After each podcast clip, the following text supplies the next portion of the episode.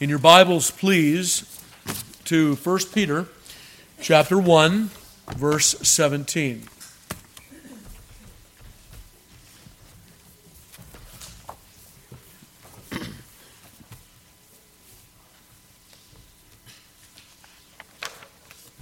'Hear now the inerrant, infallible, and inspired Word of God. And if ye call on the Father, who without respect of persons judgeth according to every man's work, pass the time of your sojourning here in fear. For as much as ye know that ye were not redeemed with corruptible things, as silver and gold, from your vain conversation received by tradition from your fathers, but with the precious blood of Christ, as of a lamb without blemish and without spot, who verily was foreordained before the foundation of the world, but was manifest in these last times for you, who by him do believe in God, that raised him up from the dead and gave him glory, that your faith and hope might be in God. May God add his blessing to the reading and hearing of his most holy word. Well, I broke a little bit of tradition today, and I have two quotations from you, or for you, rather than simply one today. The first is from the Reverend Samuel Rutherford, the second from Edward Dering, a 16th century Puritan. Rutherford first. By faith only we are united to Christ, possessed of him, Christ dwelling in us, living in him by faith, receiving Christ, having Christ, married to Christ, eating and drinking Christ by faith, coming to him as to a living stone, abiding in him as branches in a tree.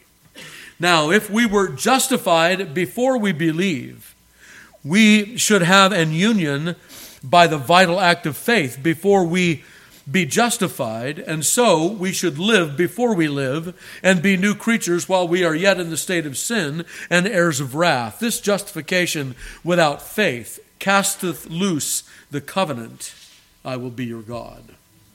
And then Edward Dering, to eat and drink Christ, as I have said, to come unto Christ, to believe in Christ, and the fruit of this is, he that cometh unto him, he shall not hunger. Again, he that believeth in him shall not thirst any more. This, dearly beloved, is that great fruit, that unspeakable benefit, that endless mercy which they taste and eat of that labor and are laden and come unto Christ. My tongue cannot express it. Your ears cannot hear it. Our hearts cannot imagine it. What is that faith, that fullness of joy that springeth out of this fountain? So those two quotations to help us in our introduction today. I'll remind you, since it's been 2 weeks that we've been here in 1 Peter again, that we're focusing our attention now at the end of this brief 5-verse passage on verse 21, where Peter will begin, who by him do believe in God. And we've taken that occasion to speak of saving faith. And after a very long course of looking at various things, then we looked at those three what we would call aspects or facets of saving faith. We said they are knowledge, assent, and trust. Knowledge, assent, and trust. And there are Latin terms that correspond to that, you'll remember. And we looked at knowledge, and we looked at assent, and we have been looking now at trust. And in order to explain this portion of saving faith, and remember, we said we don't want to separate these things. They are all of a piece. We want them, although we consider them separately, we don't say I have one and not the other, right? We said that we're going to look at this verb trust, or trusting in Christ, and how it is presented to us in Scripture. And we have been using those, what we called verbs of motion, that unite us to Jesus Christ. Not simply propositional truth about Christ, which is absolutely necessary and to which we must give our assent. But we must go beyond mere mental assent, which is what we say in the larger catechism, right? Justifying faith is a saving grace wrought in the heart of a sinner by the Spirit and Word of God, whereby he, being convinced of his sin and misery and the and the inability of himself and all other creatures to recover him out of his lost condition, not only assenteth to the truth of the promise of the gospel, but receiveth and resteth upon Christ and his righteousness, therein held forth for pardon of sin and for the accepting and accounting of his person righteous in the sight of God. It's more than assent. We have confessed it to be more than assent. And it is more than assent because there is some controversy over that these days. We have been long in explaining this from the Scripture. There are those we said they are Sandemanian, and by Sandemanian, what they mean to do is put away trust. There are others who we would agree with that merge trust and assent together, that you can't have one without the other, that they are all of a piece. And while we want to consider them separately, as our Puritan fathers did, we do want to bring them together. And so we've used those verbs of motion that unite us to Christ. And what have we looked at so far? These are all scriptural terms. We said receiving Christ, coming to Christ, following Christ as it is used in John 10, drawing near to Christ, abiding in Christ, resting in Christ, rolling upon Christ, and looking to Christ. Those are all scriptural terms by which we are united to Christ in these, if you will, verbs of motion. That we simply don't hold ourselves aloof and say, I assent to those things. No, rather we are pressed forward to Jesus Christ himself, believing the right things about him, assenting to them, and then being united to him. And I have two more today. And in these last two then, we will move on to the next portion of our study, which will be to look at counterfeits of faith. Counterfeits. Okay, so two more today. They are... From the lips of Christ, eating and drinking, and then from the lips of the prophet Hosea, knowing the Lord. So we had both in Samuel Rutherford and in Edward Dering this statement about eating and drinking. So turn with me, if you will, to the Gospel of John, chapter 6.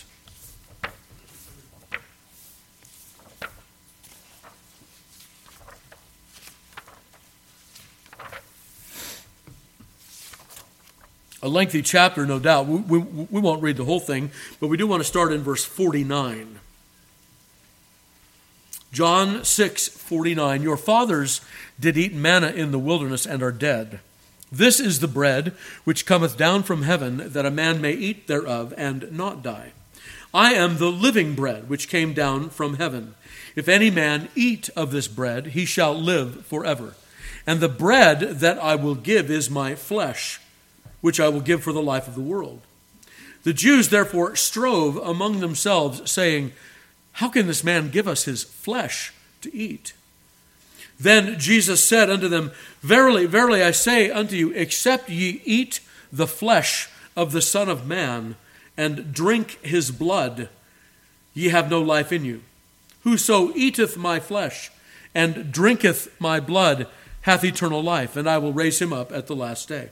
For my flesh is meat indeed, and my blood is drink indeed. He that eateth my flesh and drinketh my blood dwelleth in me, and I in him.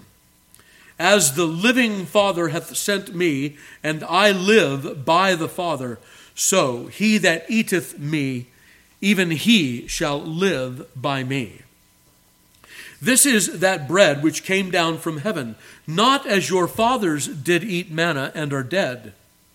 He that eateth of this bread shall live forever. These things said he in the synagogue as he taught in Capernaum.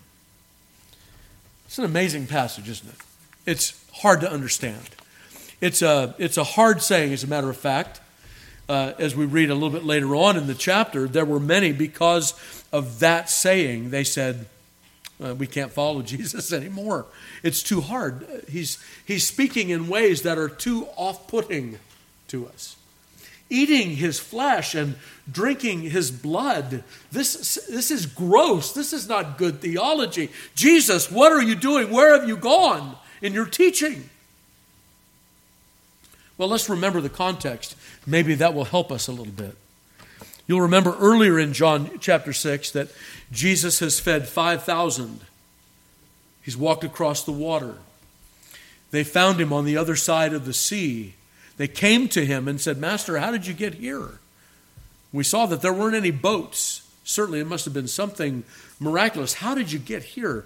And Jesus will say to them, you seek me, not because you saw the miracles, not even because you heard the teaching, if I can add that interpretation as well, but because you ate of the bread and were full. You were filled up. It says in the gospel records, if you compare all of them, that they were ready to make him king when they found out he could make bread out of nothing. With this guy as king, we'll never have to work again. All we do is, show up at the palace. Bread, please. Right? That's the kind of king that they wanted. And that's why Jesus withdrew when they were about to make him king. And so that's when Jesus will begin this about labor not for the bread which perisheth. Beloved, immediately then, when he says, the bread which perisheth, we understand that he's moving in a spiritual direction. We're not left to wonder about that, although a little bit later he will say in the same chapter, the words that I have spoken to you, they are spirit and they are life. The flesh profiteth nothing. Even miraculous bread to flesh is unprofitable. Right? Think with me about that for a moment. Isn't that the very illustration that Jesus will use? Your fathers, they ate manna in the wilderness and they died. They drank water out of the rock that appeared for them miraculously, and where are they today? Those same fathers were unbelievers at Kadesh Barnea and did not enter into the land. They did not enter into the rest of God. It's not bread, even miraculous bread, even bread that you might call spiritual bread, right? Like Paul calls it. They ate of the same spiritual bread. They drank of the same spiritual drink. Paul says in 1 Corinthians chapter 10, yet with many of them God was not well pleased, for they were overthrown in the wilderness. Even miraculous bread can be received carnally, beloved, according to the flesh. Jesus here then is moving them away from their overly active appetites, for their concern about bread. Why are you so concerned about bread? Jesus will say. He will speak to his disciples. They're on the ship. You'll remember this. And he says to them, beware of the leaven of the Pharisees. And they reason with one another, oh no, he's chiding us because we forgot to bring bread. And Jesus will say, why are you so concerned about bread? We're not talking about bread here. We're talking about the evil, the sin of the Pharisees and the scribes. Beloved, can we admit this? Very often we're just too concerned about bread. And in bread, we might think of all of our earthly supply and comfort. We just spend too much time with that. And so Jesus makes that thing that is so very dear to us the focus of what he's talking about here. As you rely, in a sense, immediately upon bread to sustain you, Jesus will use himself as spiritual substance and sustenance. And so he will put eating and drinking of him as faith itself. Notice that he uses the word, what did we say in our translation here? He that eateth my flesh and drinketh my blood dwelleth in me, and I in him. That's the Greek word meno, and most often that is translated, especially in John 15, as abide. Abideth in me.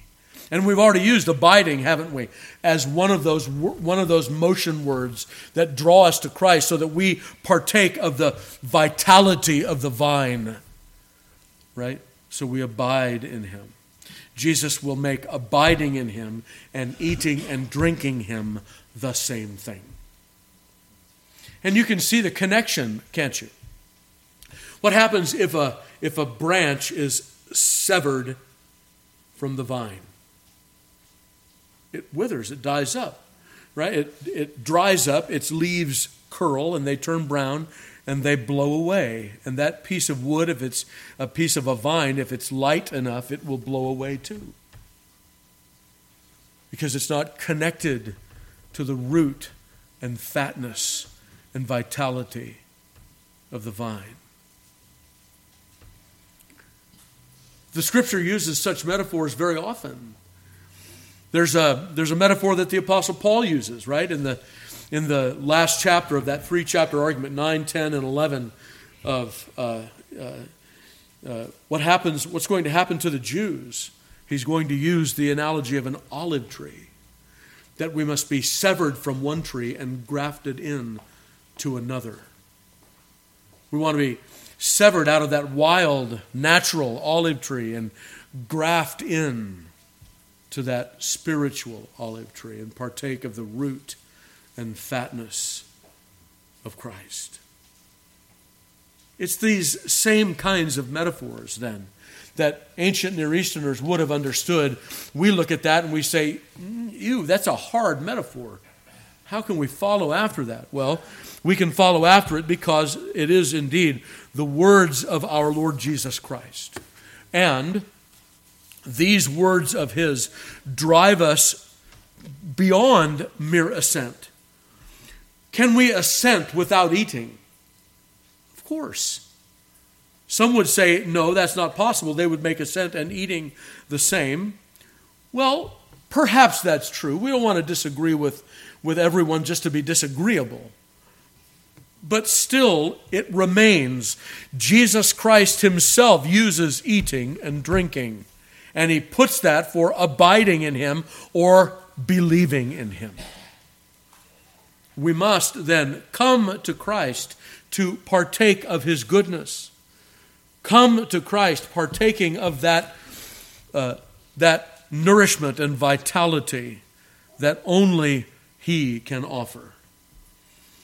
So Christ explodes then resting on manna. They say to Him, remember what they said to Christ? Okay, so you're claiming here to be our Messiah. We get that. So then what sign are you going to show us? If you're our Messiah, then show us a sign. You know, Moses, our leader, he showed us a sign. You should be able to too. If you're that second Moses, if you're that Messiah that would come. Moses gave us manna. What are you doing? Jesus will say, Moses didn't give you that manna. My Father now gives you the true manna. As He gave that manna of old, those folks ate and died. This manna is a manna that if someone eats it, they will never die. This spiritual nourishment, this spiritual food that I will give you, myself, my flesh, my blood, that is my broken body and my shed blood, my atonement work. If you receive that, if you come to me eating and drinking, you will live forever. If you come to me, ew, gross. If you come to me, that's a bridge too far. I'm satisfied with Jesus Christ died for sinners instead of Jesus Christ died to nourish me with eternal life. And so the metaphor then is very clear. Jesus uses eating and drinking because eating and drinking is so very near to us, so very dear to us. And it's an illustration they were familiar with because they knew the history of their parents in the wilderness and the eating and the drinking that they did there and how that was a spiritual eating and drinking as well as a physical eating and drinking. They were sustained spiritually as they learned of Christ through the sacrifices, as they learned of Christ through the water, as they learned of Christ through the shedding of blood, as they learned of Christ through the sacrifice of animals. And those animals were, from time to time, under various sacrifices, eaten. We remember, don't we, when Saul was going to misuse the sacrificial system, King Saul. that he went to the Amalekites on an errand, and that errand was destroy them, root and branch. And what did he do? He brought back the animals and the king of Amalek. You remember that? And what did Saul use as an excuse? Well, we brought the best of the animals back so that we can sacrifice, he's speaking to Samuel, to the Lord your God. Of course, what would that have meant? Let's think about it for a moment. That would have meant a feast for the people. They would have eaten of those. Those would have been peace offerings, thank offerings, right? And those thank offerings everyone partook of. And so it was a little bit self-serving at that point, wasn't it? And it wasn't eating by faith, because faith would have been to obey what the prophet had said, what God had said. Root and branch, every animal gone. You will not profit carnally from this. You will rather feast upon my goodness as I give you victory over your enemies. You see the difference between feasting and feasting there. And the same thing is true here. Jesus is inviting us to a feast, not of bread and wine, but as the prophet will say, of truly the fat things upon the lees, of wine well refined. That spiritual food, that spiritual drink. This comes up in John chapter 4, doesn't it, as well? Turn over to John chapter 4.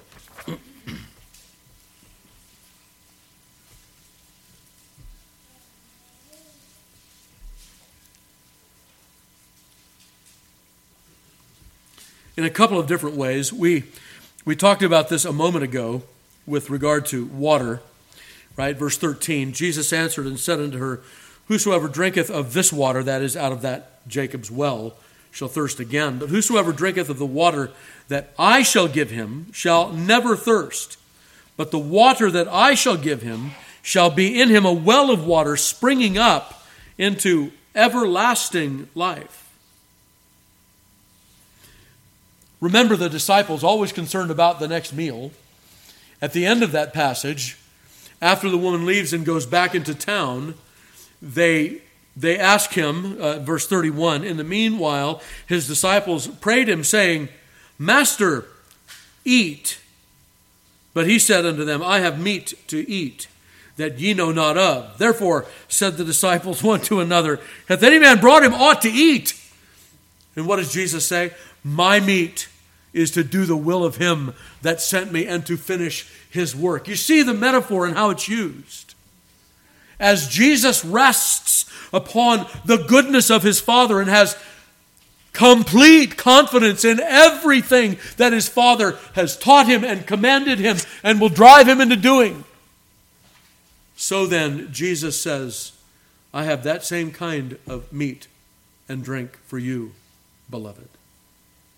Is your meat, your drink, to do the will of Jesus Christ?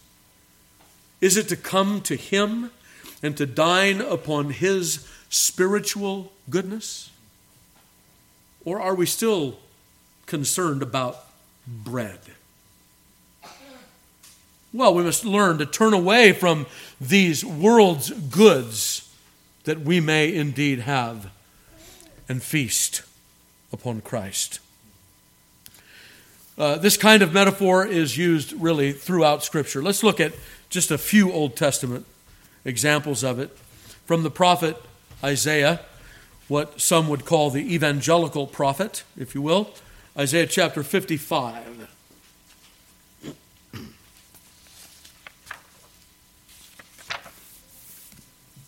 Verse 1, Ho, everyone that thirsteth, come ye to the waters, and he that hath no money, come ye, buy and eat, yea, come buy wine and milk without money and without price. Wherefore do ye spend money for that which is not bread, and your labor for that which satisfieth not? Hearken diligently unto me, and eat that which is good, and let your soul delight itself in fatness. Incline your ear and come unto me. Hear, and your soul shall live, and I will make an everlasting covenant with you, even the sure mercies of David. What a great gospel passage. And notice we have the same distinction in there that we see in John chapter 6. We have true meat and false meat. And the prophet is very explicit. He asks the people, why do you spend your money for that which is not bread or cannot satisfy or cannot sustain? And then he says, here's how you get that real, that true bread. Hearken diligently unto me, because faith cometh by hearing, and hearing by the word of God. Beloved, did you notice also at the beginning that we must buy, but we must buy without price? Whoever heard of a buying without price? May I set before you the twofold nature of the gospel? Remember that ye were not redeemed, as we already studied in 1 Peter chapter 1, with gold and silver from your vain conversation received by tradition from your fathers, but with the precious blood of Christ. There was a purchase made, beloved, but you didn't have the funds. The purchase that was made is made yours, so you come and buy without money and without price. Did you hear that in the evangelical prophet? Why would he use the word buy or purchase? Because it was necessary in the justice of God that your liberty should be purchased. But it wasn't you that purchased it. You come and receive freely. Come ye, buy and eat without money and without price. That true bread, that true meat, that true drink. So what does Jesus offer then here as that true meat and drink?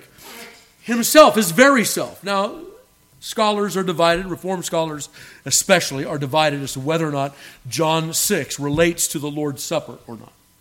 I have found myself over the years going to this side of that and then that side of that, as I've studied this side of that and then that side of that. I'm satisfied by saying, I think, that we are to make use of John 6 to understand that the food that we come to partake of at the Lord's Supper is not bread and wine, but it is that spiritual food of the very body and blood of Christ. Or we might say that is a part for the whole of Christ's atoning work. And so we come, as it were, to believe in him and to confess our faith before him and to renew that faith before him, and to advance that faith before him. We come eating and drinking Jesus Christ. And in that way then, although that sounds dissonant to our ears, still that is what we come doing at the supper of the Lord, where we think of our Lord Jesus Christ crucified, broken body. That is, that the judgment of God must come down, that there is a purchase made for sinners. And that purchase is the very life of Jesus Christ, the precious blood of Christ. And secondly, that there is indeed that blood without which there is no remission of sins.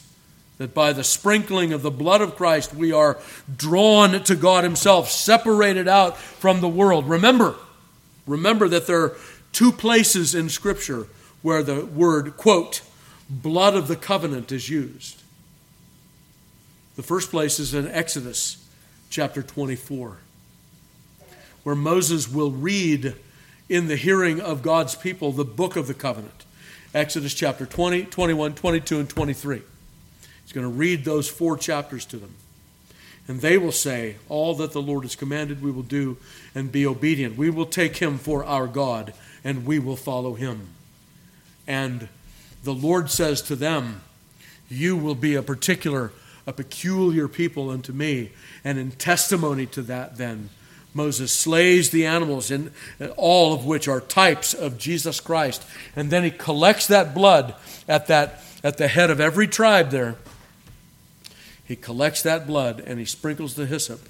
And he takes the hyssop and dips it and he sprinkles the entire nation. And he says, this is the blood of the covenant which Jehovah your God makes with you this day.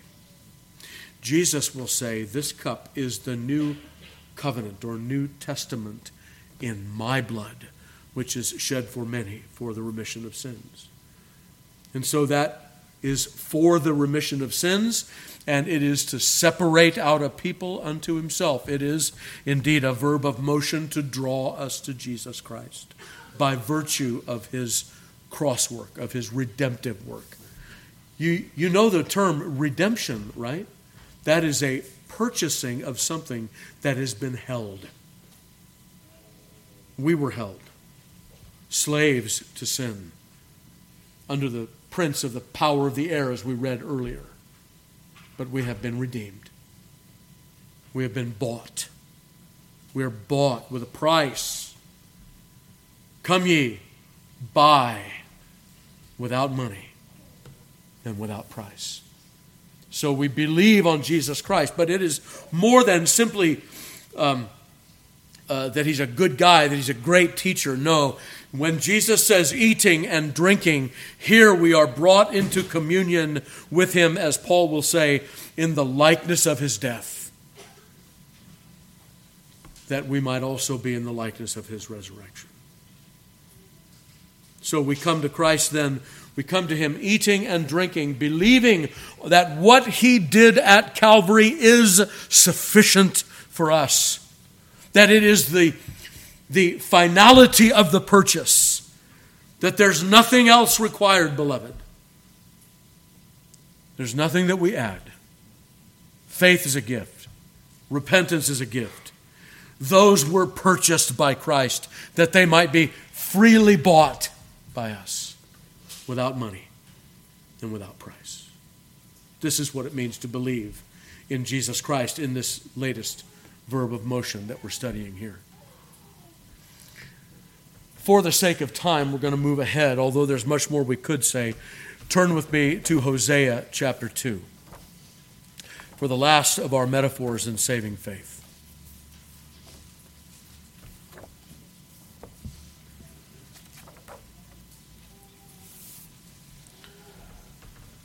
For the sake of time, we'll not read verses 1 through 13, but verses 1 through 13, if I might summarize them, paint a very bleak picture for the people of God.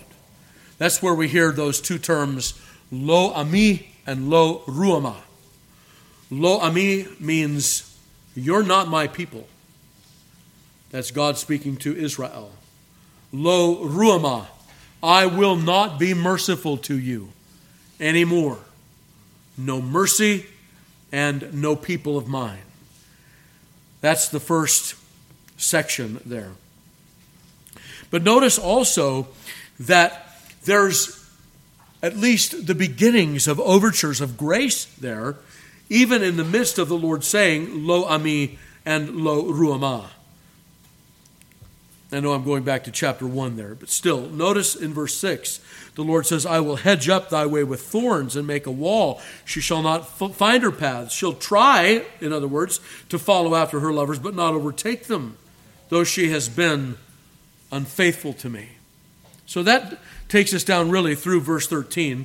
The people had become Baal worshipers, had they not? And remember that the word Baal means master. Master. Okay, now we begin our reading in verse 14.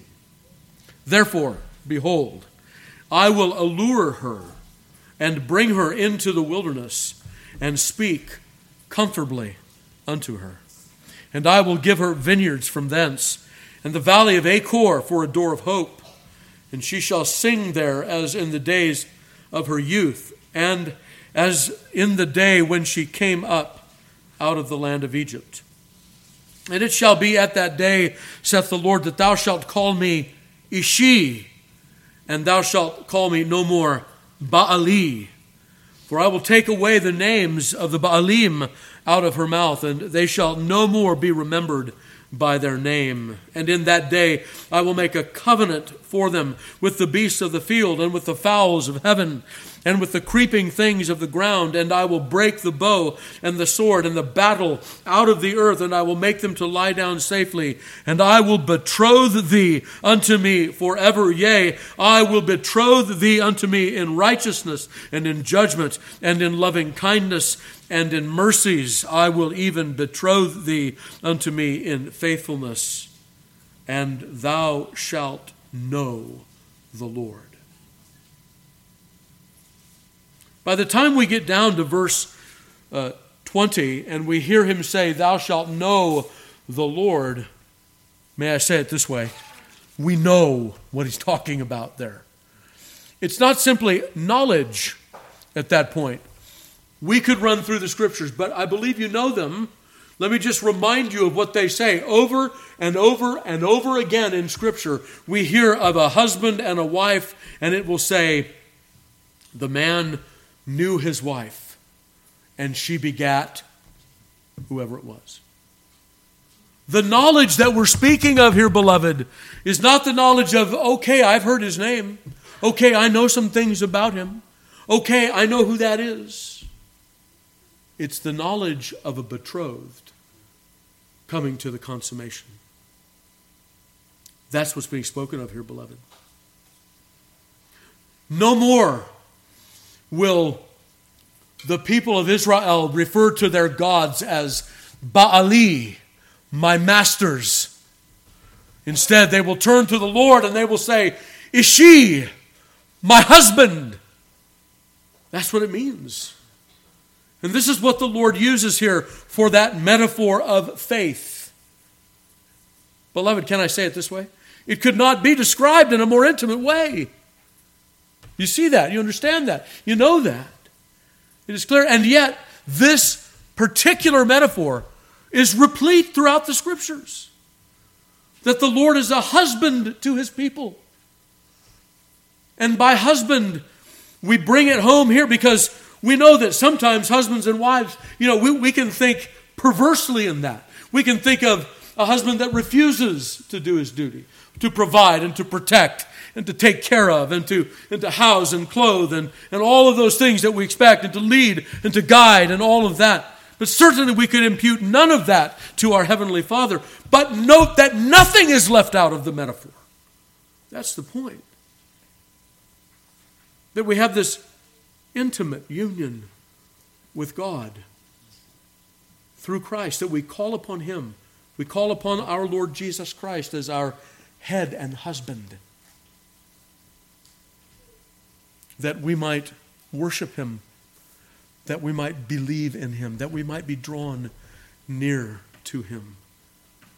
Certainly, this is more than assent. You'll remember, we don't have time to look it up, but you'll remember Eliezer, the servant of Abraham, goes forth and he finds Rebekah. Remember? It's a great scene. Here's Bethuel and Laban, and they're wanting to delay Eliezer on the way home.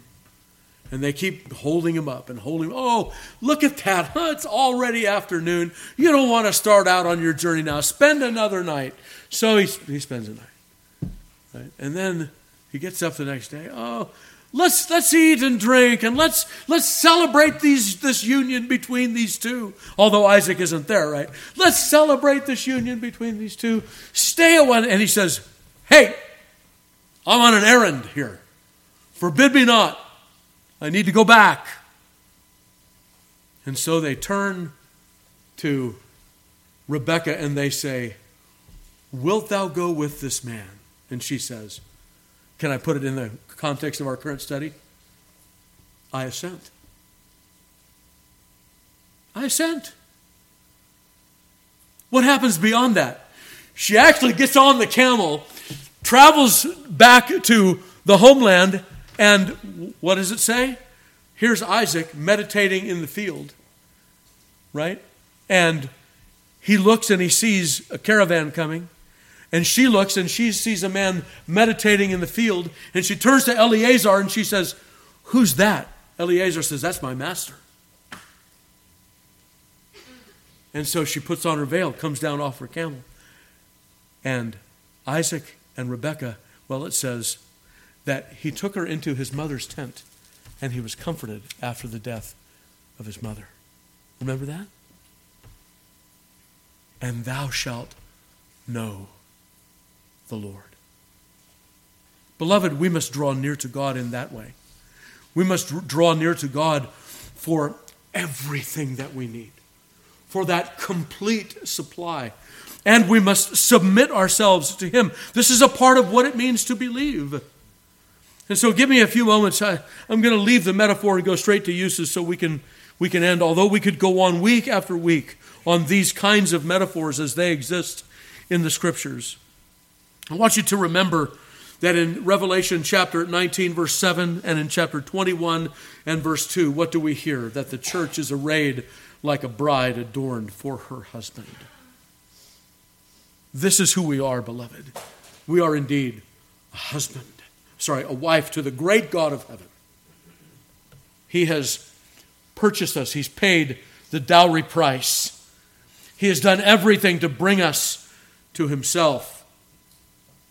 He has brought us to himself. And one day, we will finally leave this strange land and dwell with him forever in his. At this present time, our Lord Jesus Christ is still our head and husband, but we await the perfection of that in glory. But we have the first fruits of that even today. So in the prophet Jeremiah, if you have the time today, I would counsel you to read Jeremiah chapter 3, verses 1 through 20.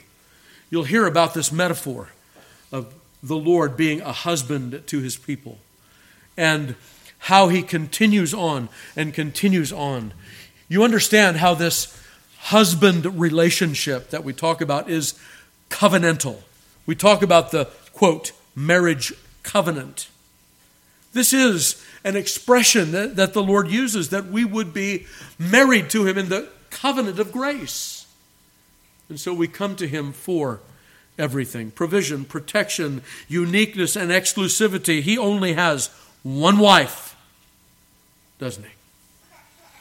With love and his blessing, the obedience of the bride to her husband, in true confidence of his love, all the best things we could imagine about husbands.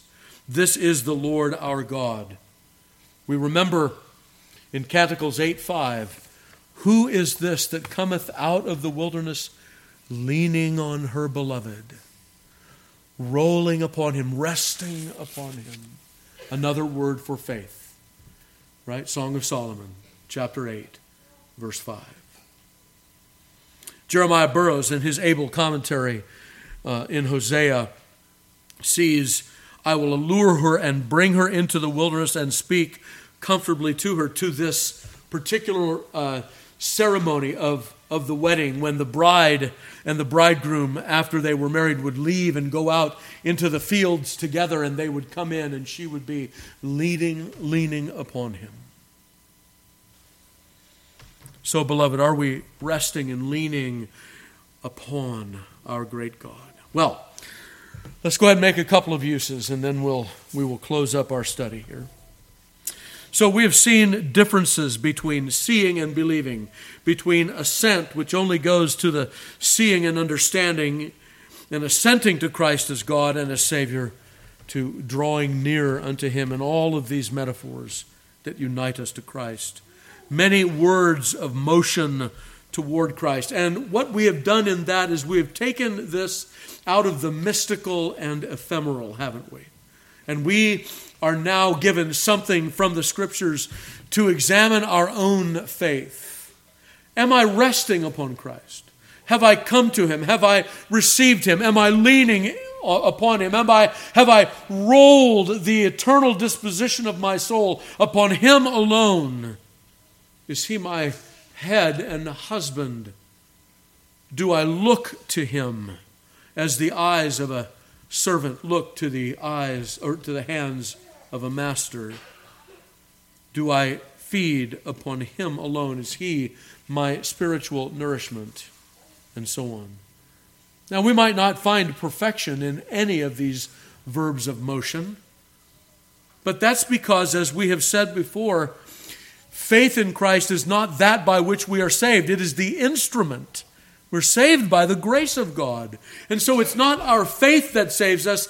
It's the object of our faith that saves us, beloved.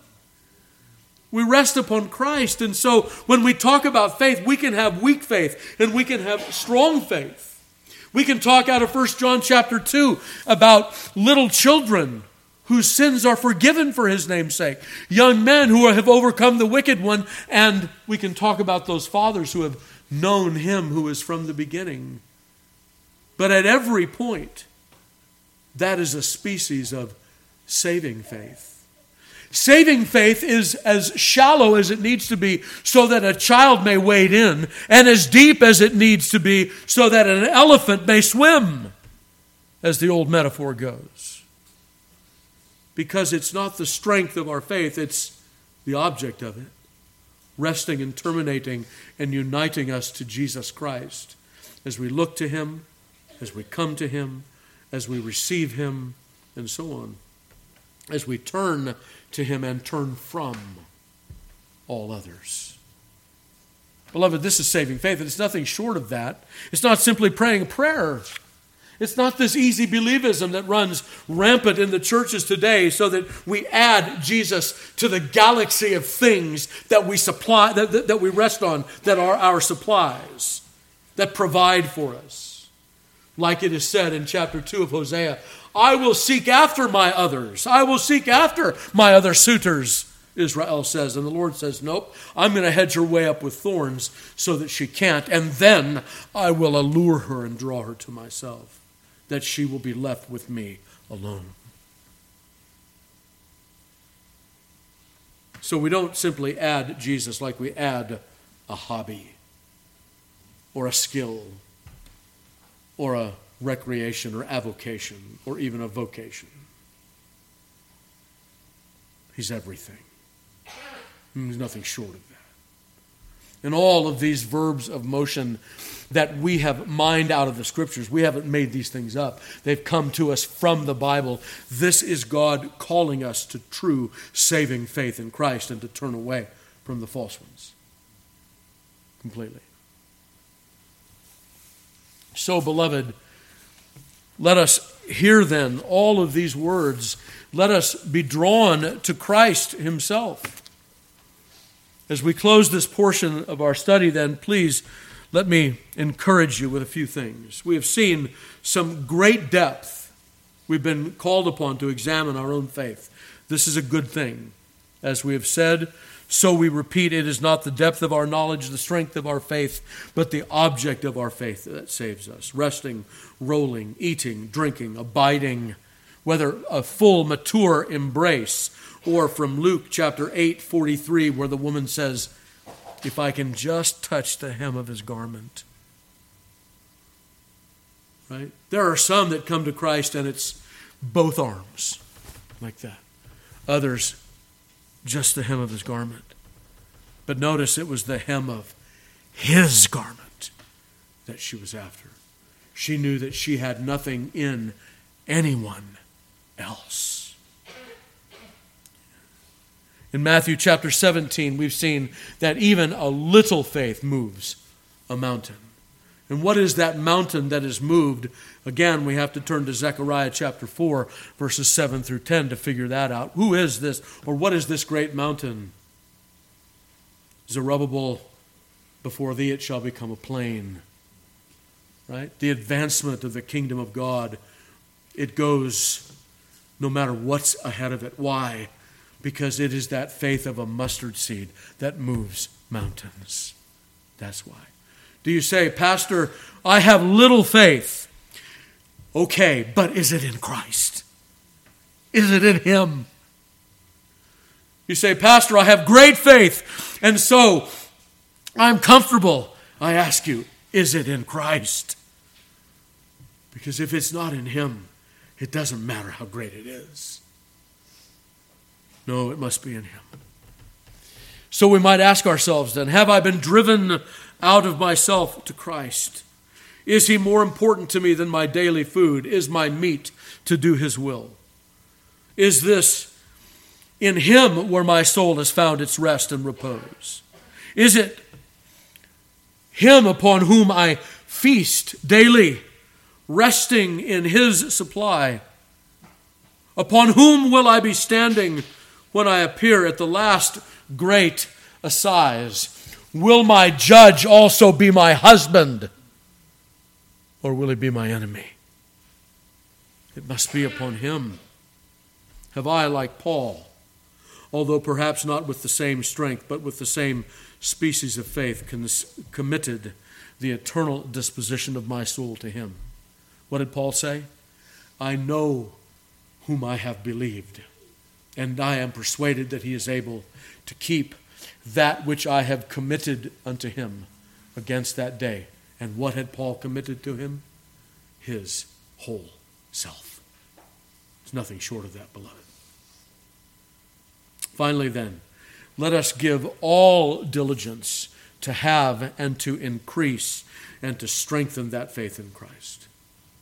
So that if faith comes by hearing the word of God, then let us gladly hear the word of God. Romans 10:17. If self-examination, whether we be in the faith, is a means of persevering in faith for good, then let us examine ourselves. 2 Corinthians 13:5. If asking the Lord to increase our weak faith is something that we have good example of in Scripture, then Mark 9:24-5, let us ask. If recognizing our destitute estate is consistent with saving faith, then let us rejoice in our weakness and destitution and poverty of spirit, rather than being fat and happy on the way to destruction. If acknowledging and resting in the sovereign power of Christ and our own unworthiness and his glory alone is a sign of great faith, then let us do all we can to have that sign upon us. Matthew 8:8-10. If the knowledge of our own sins unto proper forgiveness of our brother is a help to our faith, then let us forgive one another. Luke 17:1-5. Remember what the disciples said? Peter says, "Oh Lord, if my brother comes to me 7 times in a day and asks for forgiveness, I'll forgive him." And I'm sure Peter's thinking, whew, that's deep. And Jesus says, 7 times? I tell you, 70 times 7. And the disciples to a man say, Lord, increase our, not forgiveness, increase our faith. And finally, if hearing the word of the Lord and turning away from our eyes and human experience and expectation is said to be that strong faith, then let us follow the example of Abraham, who staggered not at the promise of God, not considering his own body good as dead, but was strong in faith, giving glory to God. Let us walk by faith and not by sight. Let us pray for one another then, that the Lord would give saving faith, we understand it is his gift, and that he would increase it, that he would deepen it, that he would broaden it, and that he would use all of the means of grace to do so. Let's stand and call upon the Lord in prayer.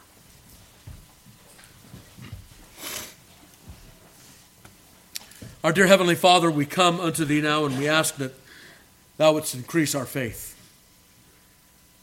That if there are some here that are yet in their sins, that thou wouldst give saving faith. That thou wouldst help us to rest and that we are in thy hands. And that thou art the potter, we the clay. So, Lord, do with us as thou dost see fit. We thank thee, Lord, that we have confidence in thy mercy in Christ, and that we are by these verbs of motion drawn into union with him. We thank thee for him who knew no sin, who became sin for us, who is a high priest touched with the feeling of our infirmities, who's holy, harmless, undefiled, separate from sinners, who's able to save to the uttermost them that come near to him by faith. And so, Lord, we pray that we might draw near, receive, rest, roll, eat, drink, look, and know our Lord Jesus Christ. We thank thee, Father, for the clarity of thy word. And we ask, Lord, that it will not be lost upon us. Open our eyes, open our minds to understand, we pray. In Christ Jesus' name, amen.